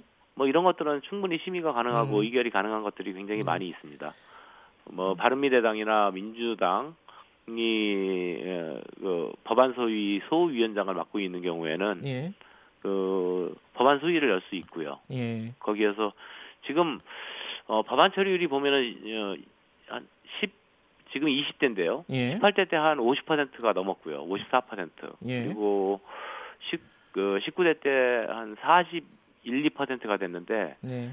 지금 현재 25%도 법안 심의를 못 하고 있습니다. 20대 음. 국회는 아마 사상 역사상 최악으로 예. 어 일하지 않 일하지 않는 국회라고 낙인 찍힐 가능성이 있는데요. 예. 그런 거를 위해서라도 법안 소위라도 열어서 예. 법안을 계속 심의하고 의견에 나갈 생각입니다. 근데 그 자유한국당 의원총회 하면서요 이 얘기를 네. 했습니다. 추경안을 통과시키고 말고를 떠나서 내용상으로 봤을 때 추경이 뭐 반 정도가 6조 5천억 중에 3조 6천억 원이 빚내서 하는 추경이다. 내용상으로도 문제가 많다. 이렇게 얘기를 하더라고요. 지금 이제 보도를 봤습니다. 민주당 입장은 어떻습니까? 이런 얘기에 대해서는? 어, 지금 이제 경제 상황이 어렵다라고 하는 거에 대해서는 자유한국당이나 모든 네. 어, 저희 당 민주당이나 그리고 온 전문가들 그리고 어, 언론에서도 굉장히 경제 상황이 어렵다라고 하는 것은 모두 모두가 일치하는 내용 아니겠습니까? 네. 이 경제 상황이 어려운 문제에 대해서 그럼 어, 어떻게 풀어갈 것인가? 이 네. 청년 실업, 네. 뭐, 뭐, 노인, 그, 빈곤층, 이런 문제를 어떻게 풀어갈 것인가에 대해서는 여야의 문제가 저는 아니라고 생각이 됩니다. 네. 그래서 이 문제를 풀어가기 위해서 최소한의 경제 활력을 높이고 그런 문제, 그, 양극화를 해소하고 청년 실업을 해소하기 위한 예산들, 예산들이 이번 추경 예산에 한 얼마 3조 3, 3 4조 정도가 담겨 있습니다. 네. 어, 뭐그 예산을 가지고 말씀을 하시는 건데 아마 심의하는 과정에서 어, 들어와 가지고 심의하는 과정에서 보면 충분히 납득할 수 있는 예산이라고 생각해서 어, 통과되리라고 생각이 됩니다. 예, 그럼 마지막으로요. 그 정개특위 사개특위가 이번 달에 끝나잖아요. 이게 활동 시간 연장 같은 경우는 어떻게 되는 겁니까? 이게 지금 안 되고 있잖아요. 그러면 저절로 이렇게 소, 그 마지막 그 종결이 되는 건가요? 어떻습니까? 저절로 저절로 어, 여야가 합의가 없으면은 저절로 동계 이번 달 말로 어허. 어 종결이 되는데요. 오늘 그 사, 사개특위 회의가 있을 예정이 어, 예. 있을 예정이고요. 20일 날 정개특위 회의가 개최될 예정인데 아마 어, 위원회에서 합의를 봐서 그 연장 합의를 그, 그 요청을 한다라고 한다면 네. 훨씬 더 어, 연장되기가 편해질 거고요. 네. 그 그렇지 않은 경우에는 만약에 종결이 되면 여야 간의 협상을 통해서 그 연장 문제를 다시 논의를 해야 되겠죠. 음. 아마도 여태껏 여지껏 네. 그 정, 정개특위 부분에 대해서 그러니까 선거법을 다루는 거거든요. 특히나 네. 그 선거법을 다루는 정개특위를 한 번도 그 제대로 그 없이 그러니까 네. 행안위에서 행전 행정안전위에서 다른 다뤄본 바가 없기 때문에 아하. 어 그래서 그거는 종결이 된다 하더라도 예. 어 다시 구성될 가능성이 굉장히 높고요. 어 사개특위도 마찬가지입니다. 사법개혁특위도 예. 사법개혁, 사법개혁 해야 된다라고 하는 거에 대해서도 여야가 아주 굉장히 많은 내용에 대해서 일치를 하고 있습니다. 어, 뭐 어, 사법개혁의 문제를 어, 자유한국당에서도 권성동 의원이 당론으로 채택하기도 했고요. 예, 예. 알겠습니다. 어, 등등 그래서 사개특위의 연장 필요성도 국회가 정상화 된다면 어, 충분히 다시 네. 그 서로가 협상을 통해서 만들어질 수 있지 않을까 이렇게 예상하고 있습니다. 알겠습니다. 그 문희상 국회의장이 24일로 시한을 정했으니까 그때까지 한번 조금 지켜보죠. 예, 오늘 말씀 네, 네. 고맙습니다. 네, 고생하십시오. 예, 더불어민주당 이원욱 원내 수석 부대표였습니다.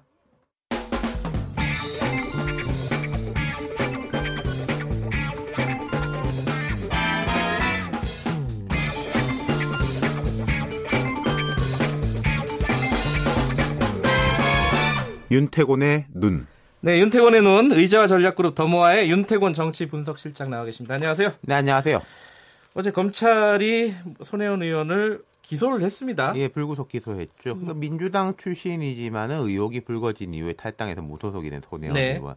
목포 문화재 거리에 부동산을 차명으로 사들이고 이 과정에서 목포시청의 비공개 보안 자료를 이용한 혐의로 기소됐어요. 네. 뭐 이제 재판을 받겠지만은 제가 뭐 이런 구체적인 잘잘못에 대해서 이야기하려는 건 아니고 좀 정치적인 이야기를 해보려고 하는데 네. 어쨌든 어제 이 일을 필두로 해서 한국당을 필두로 야당은 일제히 목소리를 높이고 민주당 입을 딱 닫았습니다. 아 민주당은 그 논평을 하나도 안 냈죠 이 뭐, 부분에 대해서는 우리 당 이 아니기 아, 때문에 아, 뭐 이렇게 이야기를 하더라고요. 아, 뭐 이야기할 필요 명분은 무소속이니까. 네. 예, 예. 근데 그게 뭐 야당에서 이런 일이 벌어지면 논평 안 했겠습니까? 했겠죠. 했겠죠. 네.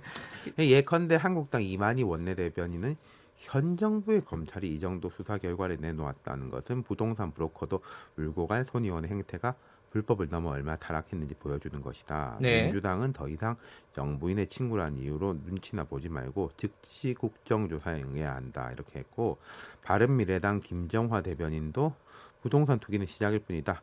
부친의 독립유공자 선정 특혜, 국립중앙박물관 학예연구실장, 학예연구사 추천과 관련한 부당 개입 의혹 등에 대해서도 수사가 진행 중이다. 그의 음. 가진과 위선이 얼마나 깊을지 상상조차 어렵다 이렇게 쏘아붙였어요. 김 대변인 말대로 손 의원 관련된 다른 사안들도 있어요. 그리고 어제 한국당 곽상도 의원도 포문을 열었거든요. 그 대통령 가족 얘기겠죠. 그렇죠. 또. 어, 문 네. 대통령 딸 내외에 대해서 지속적으로 문제 제기를 하고 있는데 예. 어제는 좀 구체적인 이야기를 했어요. 그 문 대통령 사위가 어, 민주당 의원 출신 공공기관 이사장이 창업한 회사하고 합작을 추진하는 태국 회사에 취업을 했다. 아, 그 뭐네요? 예. 네, 자기가 뭐 직접적인 그쪽에 이제 전문가도 아닌데 그래서 이제 어제, 예, 어제 청와대는 이제 뭐 대통령 가족의 뭐 학 교, 주소, 뭐 직업에 대해 가지고 이렇게 하는 전례가 없다. 민정수석 출신 아니냐. 응분의 조치를 취하겠다 이랬는데 이거는 사실은 반은 맞고 반은 틀립니다. 대통령 가족에 대해서 학교나 주소에 대해 가지고는 좀뭐 이야기를 잘 안 한 게 관행이었는데 사위의 직업 같은 거는 사실은 다 알려져 있었었어요. 아 그래요? 뭐 이명박, 음. 노무현 대통령도 그렇고 노태우 뭐 전부 다 사위가 뭐 하는 사람인지 어느 음. 회사에 다니는지는 알고 있었죠. 음. 네. 좀 자랑할 만한 직업이 아니라서 그런가요? 지금 잘 모르겠네요. 예. 뭐 일반 회사원이니까요. 예. 예. 근데 뭐 어제 청와대가 어 논평을 낸 걸 보면은 돈 없는 악의적 행태를 당장 중단하라. 뭐 네, 그러면서 이제 뭐 불법과 특혜는 없다. 음. 이렇게 공방이 이제 구체적으로 벌어지는 거지 않습니까? 예. 이거는 사실 근데 국회가 열린다면은 뭐 상임위 자리에서 따질 만한 이런 그렇죠. 내용 아닌가요? 야당 입장에서는 이야기 해볼 만한 거예요. 네. 그러니까 제가 무슨 말씀을 드리냐면은 지금 한국당 입장에서는 정치적인 먹거리가 없지가 않아요. 원내에서 이야기해 볼 음, 만한 게. 야당에게 유리한 아이템이 그렇죠. 있다. 그렇죠. 이런 예. 사람들 왜 지금 국세청장 후보자 청문회 이미 의사일정 합의가 됐고 또 윤석열 검찰총장 후보자는 나경원 의원이 그렇게 말했습니다. 인사청문회를 통해 저지하겠다. 그럼 국회에서 뭘 하겠다는 거잖아요. 뭐 그러네요. 뭐 장외 집회를 하겠다는 게 아니라. 네. 그럼 그런 자리에서 뭐 국세청이나 검찰청 같은 경우에는 여야간 뭐 수사나 사정의 형평성을 따질 수도 있는 것이고 그리고 앞서 이원호 의원 말씀하셨지만은 경제 문제도 꼭 뭐 청문회 열어야 되나 상임위에서도 막 공격할 거리들이 있다는 거죠. 음흠. 우리 한번 가정해 보면요. 예를 들어서 한국당이 가끔 상임위 다 열자. 민생도 처리하고 여권 의혹도 다 같이 따져보자. 이럴 경우에 여당이 어떻게 대처하겠습니까? 여당은 당연히 받을 수밖에 없는 그렇죠. 거죠. 예를 들어서 네. 민주당이나 정부가 생각하는 민생 법안만 처리하고 야당이 제기하는 의혹은 정쟁이니까 하지 말자. 이럴 수 있겠습니까? 일단은 하, 는 거죠. 그렇죠. 예컨대 과거에 김성태 원내대표 시절에 나경원 원내대표 전임자죠. 국회 연임 5년이 다툴 때 한국당이 주장했던 게 공공기관 채용 비리 다 따져보자. 예, 예. 서울시 뭐 문제 많지 않냐 이런 거였거든요. 아, 결국 여당도 그 수용했어요. 그러면서 예, 예. 국회가 열렸는데 물론 김성태 의원은 자기 딸이 저기 이제 뭐 KT 부정 입사 의혹을 받고 있긴 한데 네. 말하자면은 제가 이제 반복해서 말씀드린 게 거리가 되는 걸로 압박하면 압박이 먹히는 겁니다. 특히 음. 야당 입장에서는 예. 그간은 뭐 대통령하고 일대일로 만나자 패스트 트랙 철회하라 뭐 이것도 뭐 말이 안 되는 건 아닙니다만은 그것만 가지고 잡고 있으니까 뭐 음. 내용에 대해서 구체적인 거 가지고 이제 요구하는 게 아니라 여론의 호응이 약했고 반발도 생기는 거죠. 물론 예. 지지층은 결집하고 있을지 몰라도요. 예. 자유한국당은 뭐 열리기만 하면은 뭐 할 만한 게 많다 이렇게 생각하는 의원들도 꽤 있겠네요. 네, 제가 알기로는 상당수의 의원들이 아 지금 국회 열면은 할 게 얼마나 많은데 그 보좌진들이 이게 좀 장외 집회 말고 이제 원내는 쉬었지 않습니까? 쉬면서 이제 먹거리도 많이 모아놨더라고요. 근데 왜 안 열리는 겁니까? 다 그러니까 원하는데. 그러니까 황교안 네. 대표가 의원이 아니니까 뭐 스포트라이트가 원내로 쏠리는 걸 원치 않는다 이런 해석이 있는데 그건 뭐 제가 알 길이 없는 예, 것이고 해석이고요 일단 예. 예. 그러니까 분명한 건 이런 거예요. 막말 같은 것보다는 팩트로 싸우는 게 훨씬 더 잘 먹힐 것이다. 아하, 그리고 원래 여론전에서도요. 그렇죠. 예. 원래 국회가 야당의 장이거든요. 여당은 아무래도 좀 정부를 이렇게 좀 편들어주고 방어하고 이런 것이 야당 공격하는 거잖아요. 기본이 국회의 기본은 이제 행정부를 감시하는 그렇죠. 거니까요. 감시하고 예. 견제하는 거니까요. 예. 그리고 하나 더 아까 뭐 황교안 대표 속마음은 뭐 스포트라이트 그런 말씀드렸지만은 지금 황 대표 입장에서도요 국회 여는 게 나아요. 그래요? 네. 왜 그렇죠? 자, 보십시오. 지금 대한애국당이 뭐 신공화당 된다. 사실은 언론이 평소에는 관심도 없었던 홍문종 의원 불러가지고 인터뷰 많이 하고 그러지 않습니까? 근데 네. 한국당이 만약에 원내에서 이런 실력을 발휘한다고 하면은 보수 지지층이 볼 때 대한애국당 이른바 아스팔트 태우기 부대하고 확 비교될 거예요. 아. 아, 저쪽은 그래 태극기나 들고 다니는 거지만은 그래도 한국당이 거대 정당으로서 일한다 하는구나. 아. 그리고 사람들이요 일이 많고 바쁘면은 자기들끼리 안 싸웁니다. 당내 갈등도 좀 많이 사그라들 거예요. 그래요? 네. 이렇게 열 이유가 이렇게 수만 가지인데. 그러니까 제가 이렇게 말씀드렸으니까 황견 대표님 좀 들으시고 잘 판단해 보시면 좋겠습니다. 열리겠네요, 말씀드리니까. 네. 잘 들었습니다. 감사합니다. 의제와 전력그룹 더모아의 윤태곤 정치분석실장이었습니다. 2부는 여기까지 하겠습니다. 잠시 후 3부에서 뵐게요. 해당 지역 방송 어, 어, 일부 지역국에서는 보내드립니다.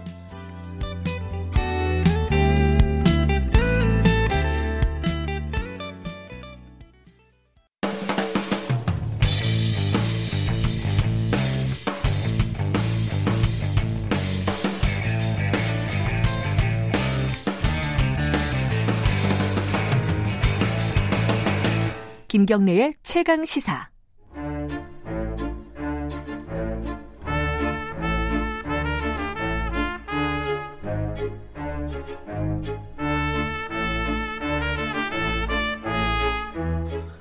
예, 수요일마다 돌아오는 영화 스포 최광희 평론가와 함께하는 최강 시사 영화 코너 스포일러 시간입니다. 뭐 라임을 맞추려고 많이 노력을 하시는 흔적이 보이네요. 자, 어 근데 최강희 평론가 나와 계십니다. 안녕하세요. 네, 안녕하세요. 먼저 인사부터 하고요. 아니 네. 방금 나온 노래가 뭔지 아세요 혹시? 모르겠는데요. PD, PD님 이거 뭐예요? 아, 괴물에 나온 노래예요? 아, 예, 예. 예. 아, 그렇구나. 괴물 OST를 오프닝으로 깔았군요. 음. 아, 제가 그 좀... 게스트가 괴물 같아서 저. 네, 이번에 두 번째 시간입니다. 세 번째 시간입니다. 어, 그런가요? 네, 정신 차리세요. 어, 아, 세 번째요? 네, 네. 정신이 하나도 없네. 아, 오늘, 오늘은 음. 초반에 네. 제가 시간이 많지는 않지만 한 1분만 최강희 평론가가 어떤 분인지 청취자분에게 좀 알려주는 시간을 가져보겠습니다. 어떤 장르를 제일 좋아하시는지 영화 중에? 아 휴먼 드라마를 좋아합니다. 아 그러세요? 네, 사람 이야기. 어, 전혀 그럴 것 같지 않으신데. 아니, 아니, 휴먼 드라마를 많이 좋아하고. 최강희 평론가의 인생의 영화 이런 거 있습니까? 그게 이제 편? 매번 바뀌어요. 아하. 예, 볼 때마다? 예. 아니, 그러니까 시대마다 제가 나이 때마다 예. 바뀌는 뭐 바뀌는 게 당연하겠죠. 요즘은 뭐예요? 요즘에는 이제 작년에 봤던 예. 고레에다 히로카즈 감독의 그 어느 가족. 어느 가족? 예. 아, 그러세요? 그 영화가 제 인생의 영화고요. 예전에는 아. 뭐, 어리, 뭐 조금 지금보다 나이가 어렸을 때는 뭐 프란시스 포드 코폴라 감독의 아. 뭐 지옥의 묵시록이라든가 아. 그쪽이 더 어울리시는 것 같은데.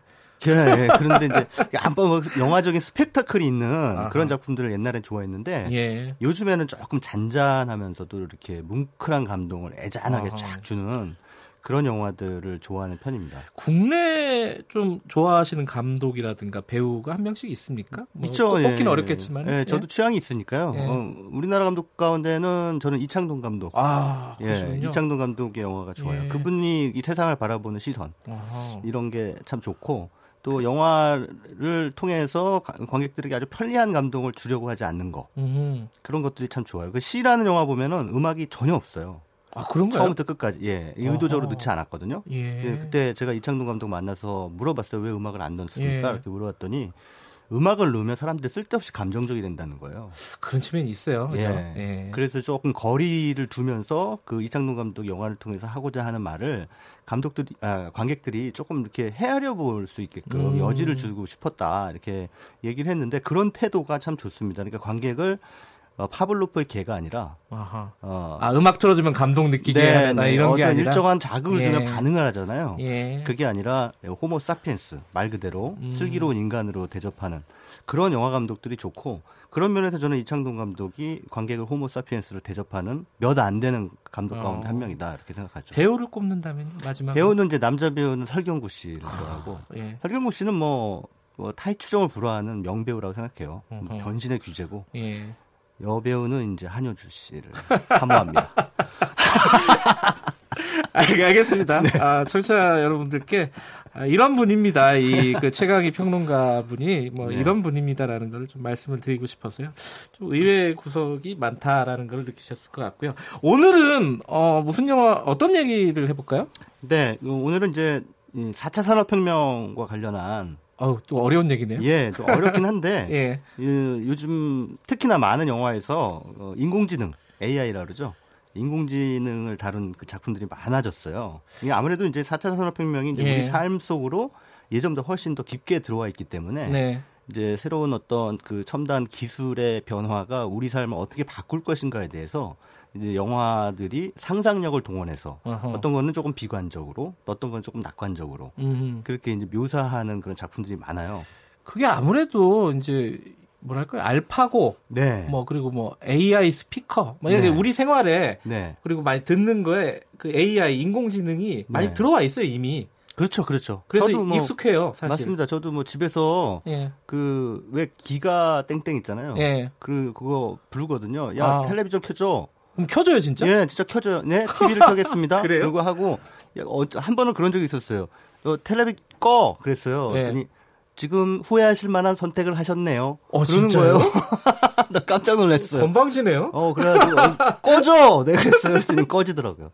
근데 아, 아 지금 뭐 인공지능이 그렇게 음. 많이 우리 삶 속에 조금씩 조금씩 이제 들어오고 예. 있는데 예, 앞으로는 좀 더 어, 광범위한 분야에서 많이 들어오게 되지 않을까 이런 생각이 듭니다. 인공지능 그러면은 아, 조금 이제 저는 그런 생각이 들어요. 그러니까 예전에는 인공지능이 아니라 네.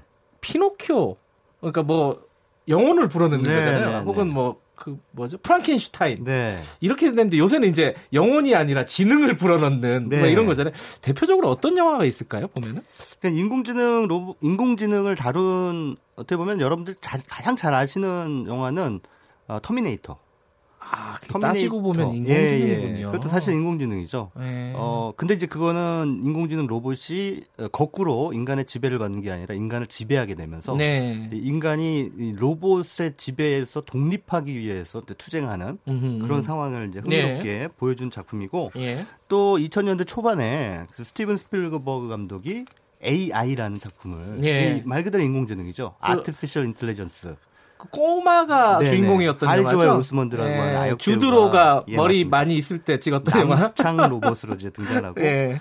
근데 거기서는 어, AI가 이제 뭐 위협적인 대상으로 그려지는 게 아니라 인간의 친구. 아하, 좀 다르군요 터미네이터랑은. 예, 그 터미네이터하고는 정 반대의 입장을 가지고 있죠. 예. 근데 이제 그, 그 어떤 중산층 가정에 이제 아이가 자기 아이가 이제 불치병에 걸려가지고 병원에 입원해 있으니까 그 아이를 대체할 인공지능 그 로봇 아. 이를 이제 데려오는 거죠. 그게 이제 할리 조엘 오스먼트라는 배우가 맡은. 아 그래요. 예, 그 어린이인데 그 아이가 불치병에서 회복이 돼요. 그러니까 음. 이제 버려지죠. 음흠. 그래서 이제 인공지능 로봇들이 버려지는 쓰레기 하치장이 있어요. 아. 그쪽으로 가서 뭐, 뭐 우여곡절 끝에 탈출을 하면서 여행을 떠나죠.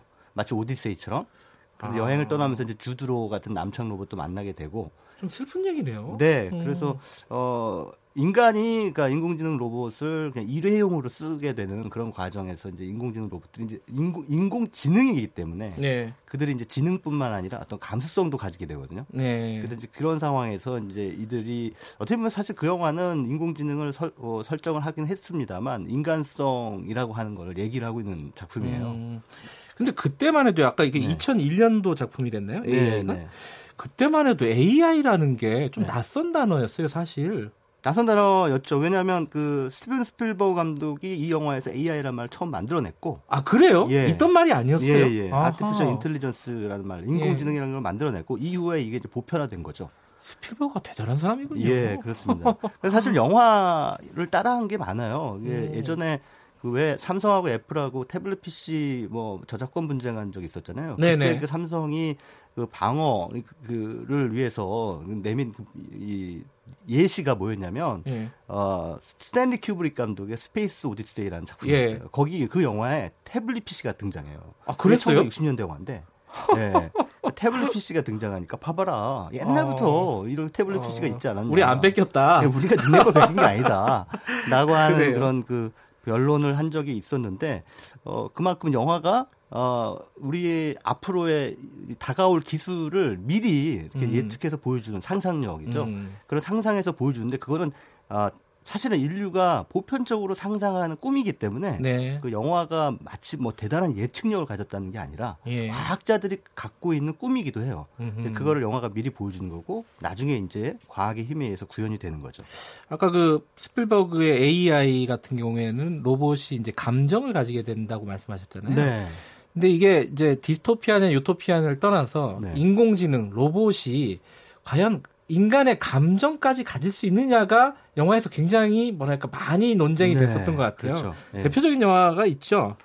예, 그게 이제 아주 굉장히 흥미롭게 보신 분들 많으실 거예요. 근데 뭐 한국에서 뭐 대단한 흥행을 하지는 않았습니다만 보신 분들은 상당히 인상적이었다고 해요. 예. 그 그녀라고 하는 작품이 있거든요. 허. 예, 예 영화 제목 허고요. 예. 이게 이제 주인공이 테오도르라고 하는 사람인데 굉장히 외로운 사람이에요. 근데 음. 그 약간 근미래 사회인데 예, 어떤 그 OS가 이제 판매가 돼요. 근데 그 OS는 뭐냐면 컴퓨터 OS요. 예, 컴퓨터 예. OS. 그 운영 체계죠. 그 운영 체계는 우리 그 스마트폰처럼 조그마한 단말기를 가지고 다니고 어 블루투스 스피커를 하나 딱 귀에 꽂으면 예. 그 단말기 속의 OS와 이제 데이트를 하는 거예요. 계속. 아. 그 단말기 속의 애인이죠. 그러니까 인공 애인, 아. 인공 여자친구. 아까 육체는 없고 목소리만 네, 목소리만 있는. 근데 그 아. 그 목소리가 대단히 인간적이에요. 그 스칼렛 요한슨이 예, 스칼렛 요한슨이 해서 인간적이었지 않았을까? 사만다라고 하는 네. 목소리 그 인공지능의 목소리를 연기를 했는데 네. 아 이제 보면은 이제 테오드라가 처음에는 사실은 약간 이제 위화감이 들잖아요. 이게 실체가 있는 게 아니니까 그렇죠. 우리가 누군가 사랑에 빠진다면은 적어도 이제 육체라는 게 존재하고 있어야 네. 되는데 그렇지 않고 그냥 목소리로만 소통하는데 어느덧 이 사만다하고 사랑에 빠진 자신을 발견하게 됩니다. 음흠. 근데 사만다도 자기를 정말 좋아한다는 거예요. 어. 그래서 이제 서로 밤마다 이제 목소리로나마 소통을 하고 그리고 이제 뭐 놀이공원도 같이 놀러 가고 물론 옆에는 뭐 없죠. 아 목소리 네, 목소리 같이 놀러 가는 네, 거예요? 목소리 데리고 놀이공원 가서 놀러 어. 가가지고 막 빙글빙글 돌면서 놀, 놀고 막 예. 옆에 있는 사람들이 보면 좀 미친 사람 같겠죠. 아무튼 그런 그렇죠. 예, 예 그런 이제 상황이 이제 벌어지는데 예. 이제 문제는 이제 이게 중독이 된다는 거예요. 이제 사만다하고 연결이 안 된 상태면 어, 완전히 패닉 상태에 빠지는 거죠. 애인하고 갑자기 연, 연락이 예, 끊겨 있는 예. 그런 상황이 되는 거군요. 예. 어. 근데 이제 이게 나중에 알게 되는 사실이지만 이건 엄청, 엄청난 스포, 스포일러이기 때문에. 좀 오래된 영화라 스포도 예, 예, 괜찮지 않을까요? 그 사만다가 갑자기 끊겨요. 예. 그래서 오, 막 패닉 상태에 빠져 있는데 갑자기 헤이 헤이 뭐 스위라 하면서 나타나요. 예. 어디 갔었냐? 나 정말 죽을 뻔했다. 보고 싶어서. 예. 예. 뭐 하고 있었냐 지금? 예. 그랬더니 아 지금 업그레이드 하고 있었다. 예. 그래도 뭐 이런 식 저런 얘기를 하다가 이제 거대한 진실이 밝혀지죠. 이 사만다가 어, 이 테오드로뿐만 아니라 테오드로와 동, 대화를 하는 동시에 아, 수천 명의 다른 사람하고도 동, 대화를 하는 거예요. 이게 아... 인공지능이니까 가능한 지능이 거죠. 너무 높으니까 예. 처리 속도가 빠르니까. 예. 그래서 인공지능의 특징이 아하. 어떤 상황에 저, 직면하게 되면 그 처리 속도가 점점 점점 점 빨라져 가속이 붙어요. 그러니까 스스로 학습하는 예. 게 인공지능의 자가 학습 기능이 있는 예. 거죠. 그래서 자가 학습 기능에 의해서 사만다 그래. 예. 나는 테오드로 너를 정말로 사랑하는데 너를 음. 사랑하면 할수록 내가 사랑할 수 있는 용량은 점점 커진다. 그러니까 아. 테오드르가 그럼 너 몇 명이랑 지금 사랑하고 있는데 그랬더니 687명 그러는 거예요. 그러니까 테오드르가 아, 너무 난잡한 거 아니에요? 말도 안. 아 그러니까 이게 인간이 생각하는 사랑의 개념 자체가 인공지능으로 넘어가면 완전히 바뀐다는 거죠. 그러니까 이... 어떻게 그게 가능해? 라고 이제 음... 테오드르가 반문을 하는데 인공지능한테는 가능한 거죠. 너 어쩔 수가 없다. 이렇게 사만다가 얘기, 그게 나다라고 이제 얘기를 하는 건데, 이런 방식으로 그 인공지능과 교감을 나누게 예. 되지만 인공지능의 엄청난 자가학습 기능과 용량 때문에 우리 인간이 어, 상상할 수 없는 정도의 그 음. 능력, 범위라든가 음. 이런 것들 앞에서 우리가 패닉 사 오히려 거꾸로 인간이 좀 어, 엄청난 그 충격에 빠지게 되는 음. 그런 상황이 곧 곧 벌어질지도 모른다.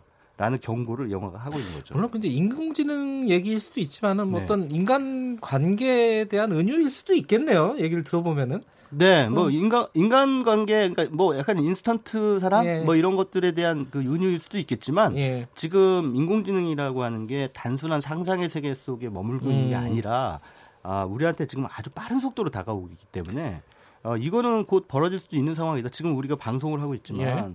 지금 김경래 어, 앵커가 앉아 계신 자리도 인공지능이 대체할 아하, 수도 있어요. 저 밖에 계신 PD 작가도 인공지능이 대체할 수 있거든요. 그리고 당장 보면은 자율주행차라든가 예. 혹은 자, 그 자율주행차가 공용차로 대체되게 되면 당장 일자리가 택시 기사님들, 예. 대리 기사님들 예. 일자리가 없어져요. 음흠. 그리고 심지어는 어, 이 생체과학하고 빅데이터 그리고 인공지능이 결합하게 되면 네. 우리 몸에 생체 센서를 붙이고 다니기 때문에 네. 진단과 처방도 인공지능이 내릴 수 있는 세상이 곧 오고 그렇기 네. 때문에 의사도 없어지는 거예요.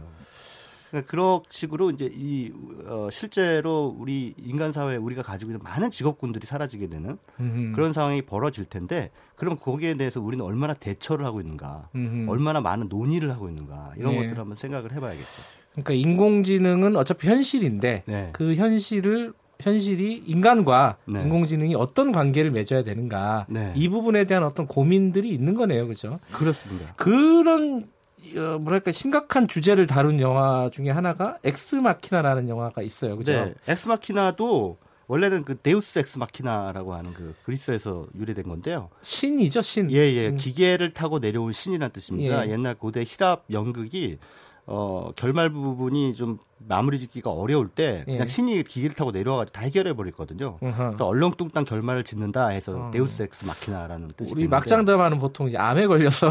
예.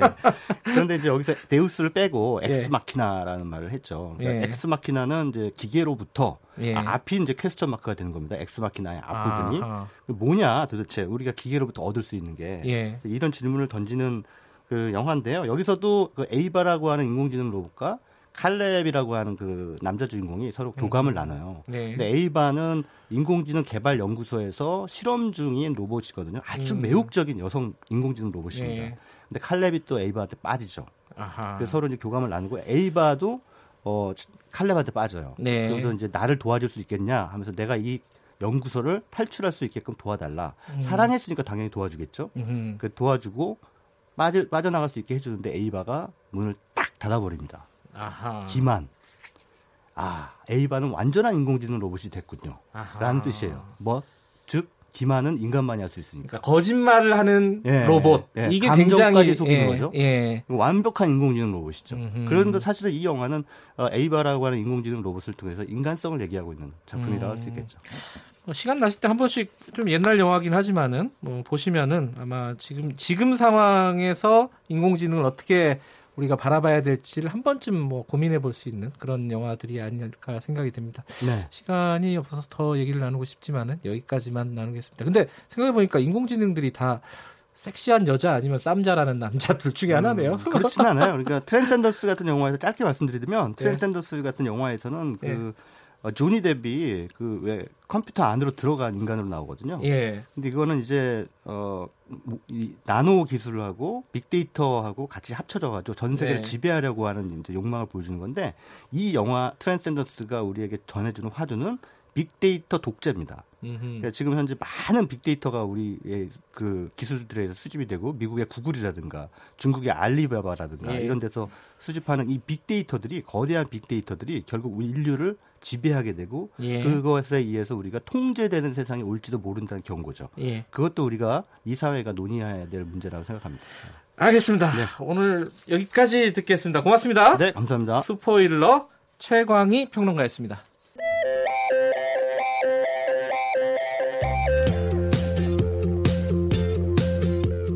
오늘 하루 이슈의 중심 김경래의 최강 시사.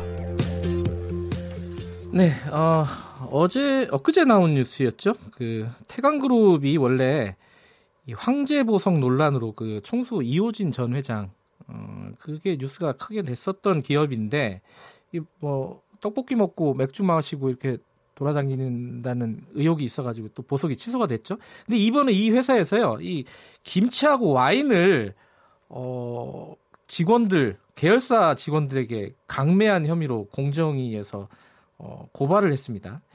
참 좀 황당한 일이긴 한데 좀 관련 얘기 좀 당사자에게 좀 들어보겠습니다. 이형철 태광그룹 바로잡기 공동투쟁본부 대표 연결돼 있습니다. 안녕하세요. 예, 안녕하세요.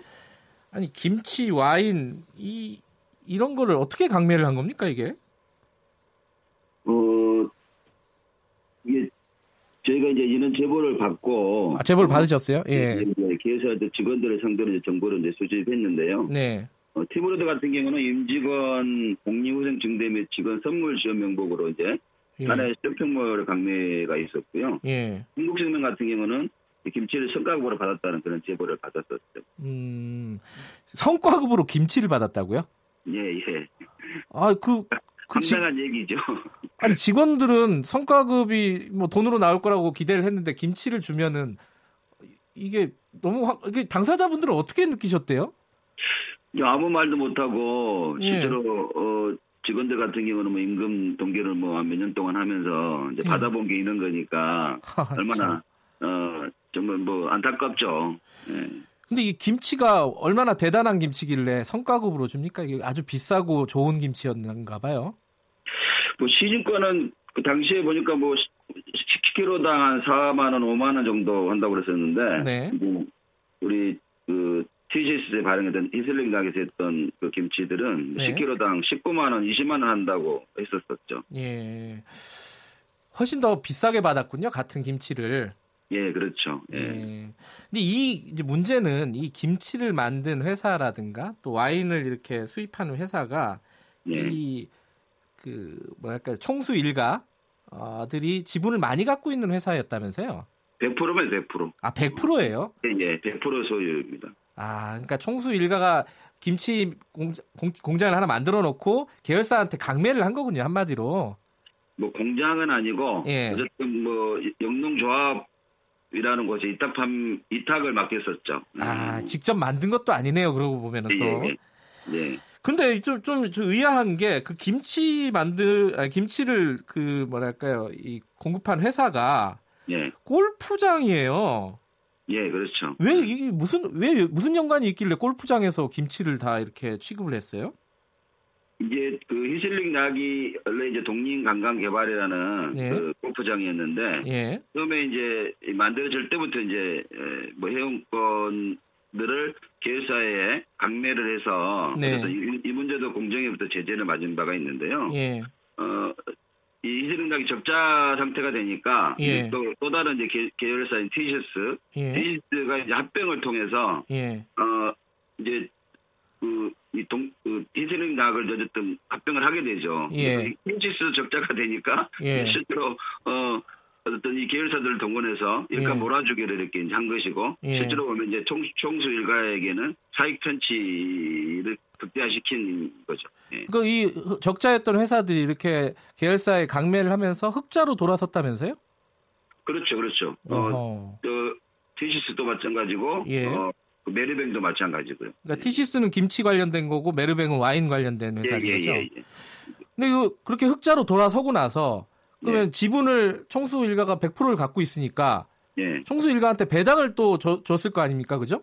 그렇죠, 그렇죠. 아하, 그러니까 한마디로 말해서 직원들 성과급이나 이런 거를 어 김치나 와인을 주고 받아가지고 총수 일가한테 배당을 했다. 뭐 이거 논리는 이렇게 되는 거네요.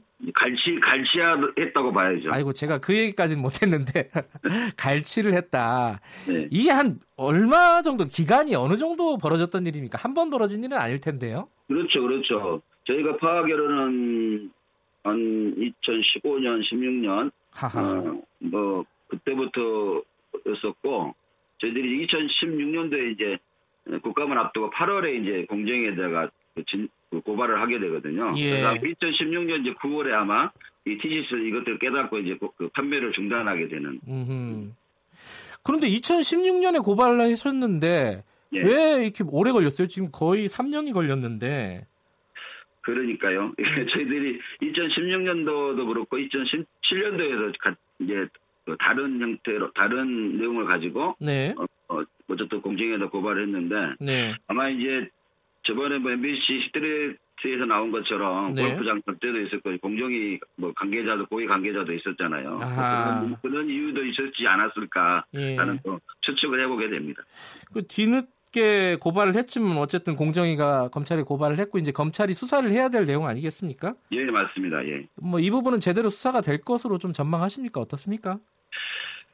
어, 이거 좀 전에도 그 골프장 회원권 관련돼서 네. 강변에서 그 공정위가 그 당시에는 46억 원에 대한 그 가진금을 매겼었거든요. 네. 어쨌든 이제 그게 검찰에도 고발이 됐었고, 예. 근데 그게 아마 또 이게 또 유화무화 되지 않았을까라는 생각도 들고, 예. 이게 이것도 어쨌든 검찰에게 이제 공이 넘어갔으니까 네. 검찰이 정말 이번에는 정말 흐지부지 하지 않고 예. 제대로 된 어, 수사를 통해서 예.